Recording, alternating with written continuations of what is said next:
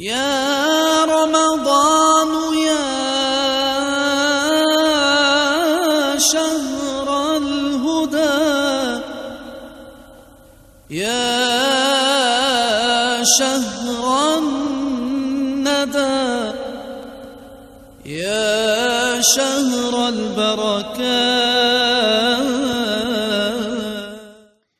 الحمد لله رب العالمين له النعمة وله الفضل وله الثناء الحسن. صلوات الله البر الرحيم والملائكة المقربين على سيدنا محمد وعلى آله وصحبه الطيبين الطاهرين الميامين.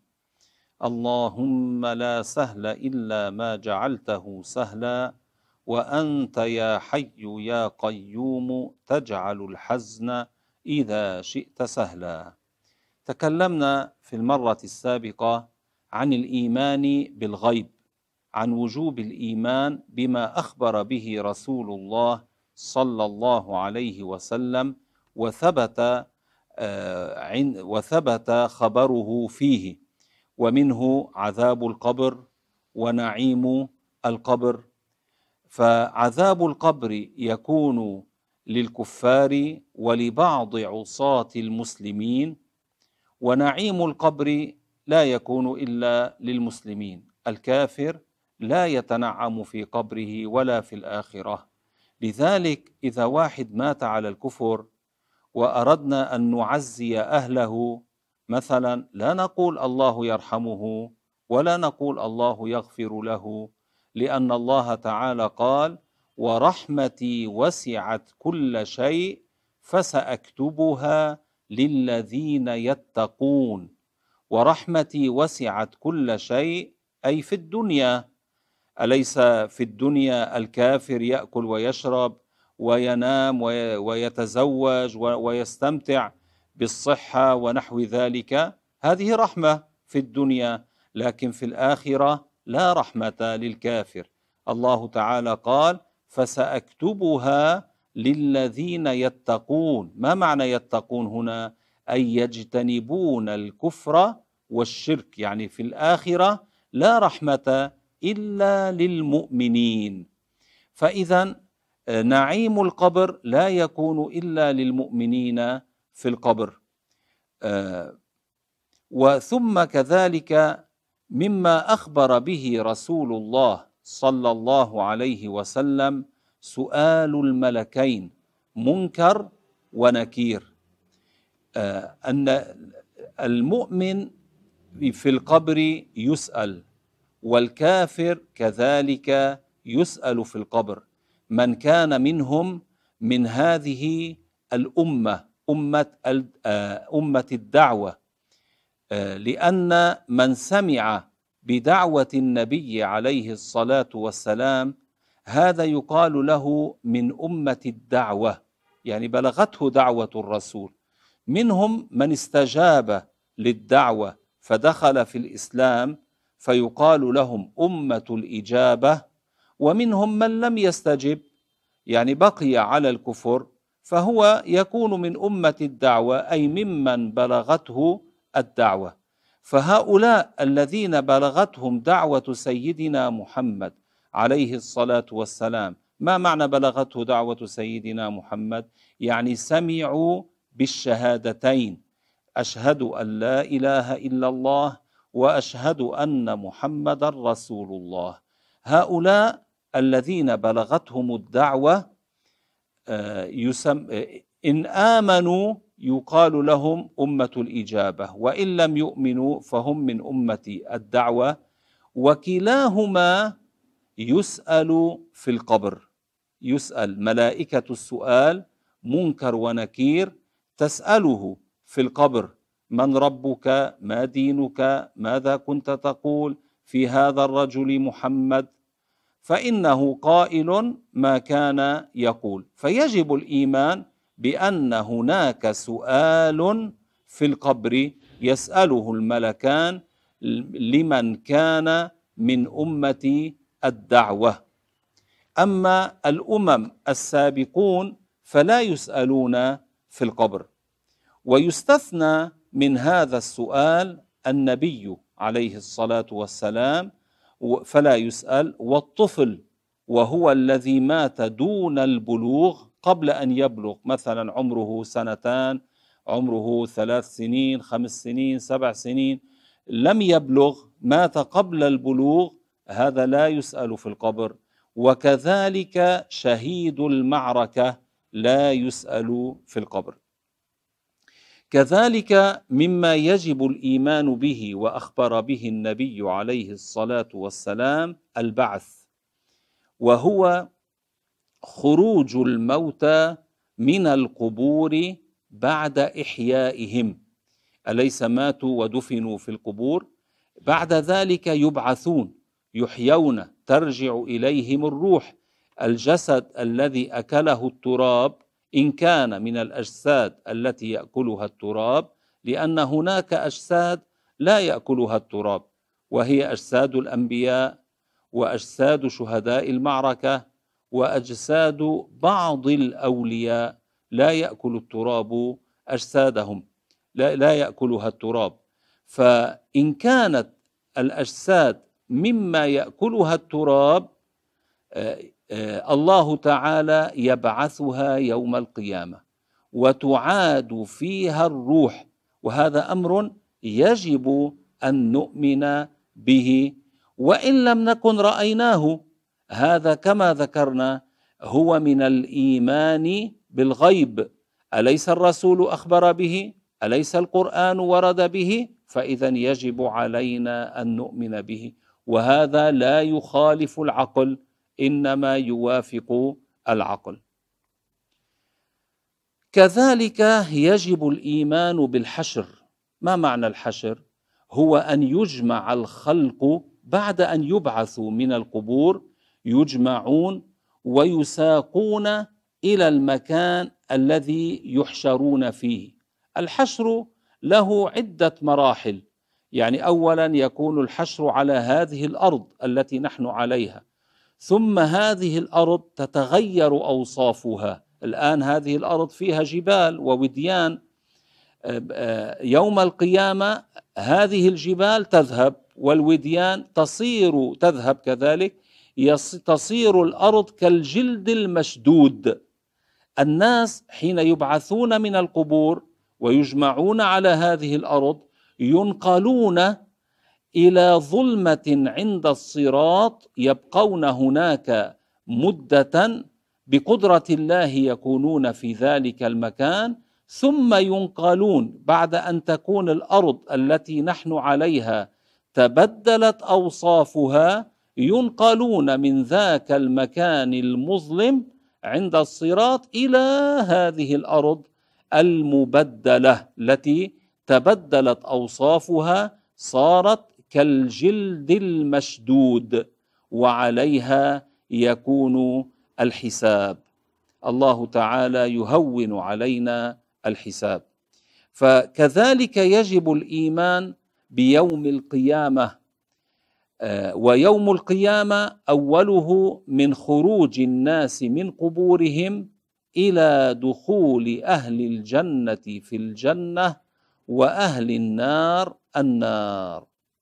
كذلك يجب الإيمان بالحساب. الحساب هو عرض أعمال العباد عليهم. تعرض عليهم أعمالهم. أنت آه، مثلا لما فعلت كذا أنت فعلت كذا وكذا. يسأل العبد يوم القيامة ألم أصح جسمك وأروك من الماء البارد؟ ماذا فعلت بهذه النعمة؟ فهذا كذلك من الإيمان بالغيب يجب أن نؤمن به. الثواب الرسول عليه الصلاة والسلام أخبر عنه فيجب الإيمان به أنه هناك في الآخرة جزاء يجازاه المؤمن على العمل الصالح مما يسره. هذا الجزاء منه ما يكون على أرض الحساب ومنه ما يكون في الجنة. الله تعالى يجعلنا من أهل النعيم في الآخرة. كذلك العذاب يجب أن نؤمن به والعذاب والثواب يكونان بالروح والجسد ليس فقط بالروح إنما بالروح والجسد. فالعذاب هو ما يسوء العبد ذلك اليوم من دخول النار وما دون ذلك من العقوبات على المعاصي. لأنه وهو على أرض المحشر أليس يحصل له فضيحة؟ أليس ينادى على رؤوس الأشهاد بأن فلان فعل كذا وكذا من الذنوب؟ نسأل الله السلامة. الله تعالى يسترنا في الدنيا والآخرة. أناس يكون هذا من عذابهم يوم القيامة وهذا من الإيمان بالغيب. كذلك الميزان يجب أن نؤمن به وهو ما توزن به أعمال العباد يوم القيامة. والنار أي جهنم النار الآن موجودة مخلوقة والجنة الآن موجودة مخلوقة ولا تزال باقية إلى ما لا نهاية لها. النار يدخلها الكفار وبعض عصاة المسلمين يعذبون فيها ولكن المسلمون لا يبقون فيها إلى ما لا نهاية له يبقون فيها مدة ثم يخرجون من النار ويدخلون الجنة. ورد ربما يود الذين كفروا لو كانوا مسلمين يوم القيامة يكون بعض العصاة في النار فيقول لهم الكفار ماذا نفعكم إيمانكم وأنتم معنا هاهنا؟ فينادي ملك أن ليخرج كل من قال لا إله إلا الله فيخرج المؤمنون من النار. فهنا يزداد الحسرة والنكد على الكفار.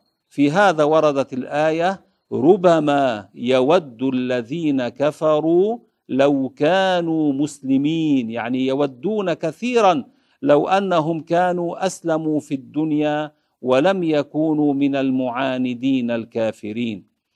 الله تعالى يثبتنا على الإيمان ويحسن خواتيمنا. كذلك يجب الإيمان بالصراط والصراط هو جسر يمد فوق ظهر جهنم. يرده الناس يمرون عليه. يجري آه، الناس تجري بهم أعمالهم.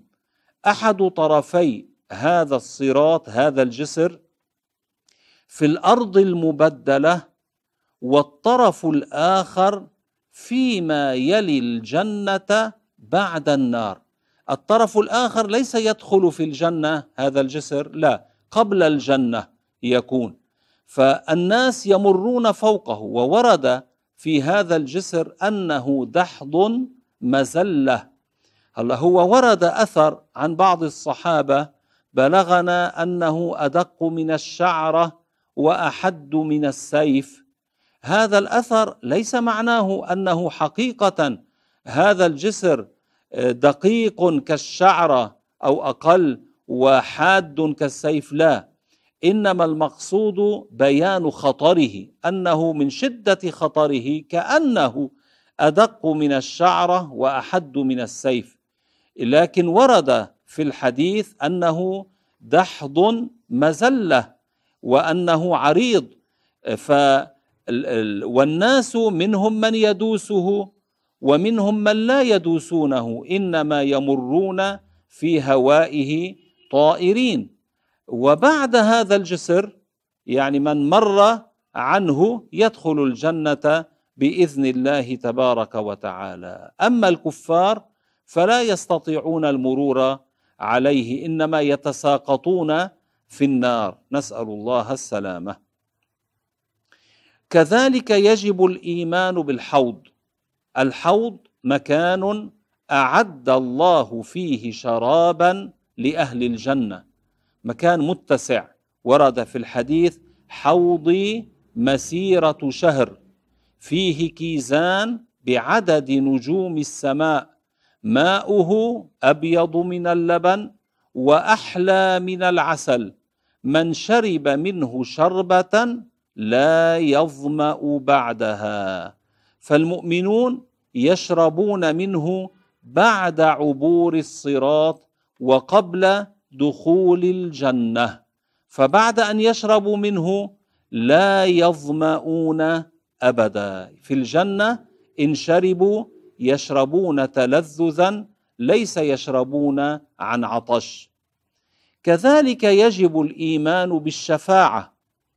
الشفعاء يعني من يشفعهم الله تعالى من يأذن لهم أن يطلبوا الخير للمؤمنين لبعض عصاة المؤمنين هؤلاء آه، يطلبون من الله إما أن يسقط عنهم العقاب عن عصاة المؤمنين أو يعني أن يسقط عنهم العقاب بالمرة أو أن يخرجوا من من النار قبل مضي الفترة التي يستحقون. يعني الواحد من العصاة من عصاة المسلمين ليس هناك شفاعة للكفار فقط عصاة المسلمين هؤلاء الذين تنالهم الشفاعة. الرسول عليه الصلاة والسلام قال شفاعتي لأهل الكبائر من أمتي. الرسول يشفع والملائكة يشفعون والعلماء العاملون يشفعون ومن شاء الله له آه، أن يشفع يشفعه ربنا سبحانه وتعالى. فيجب علينا أن نعتقد بالشفاعة. والجنة كذلك يجب الإيمان بها. الجنة هي مكان أعده الله لتنعيم المؤمنين. وهي كما ذكرنا مخلوقة الآن ولا تزال باقية إلى ما لا نهاية له.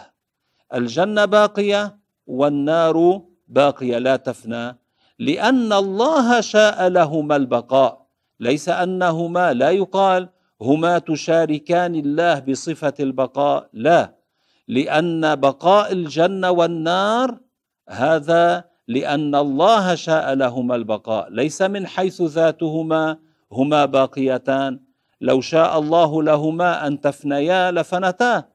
أما الله سبحانه وتعالى فبقاؤه ذاتي.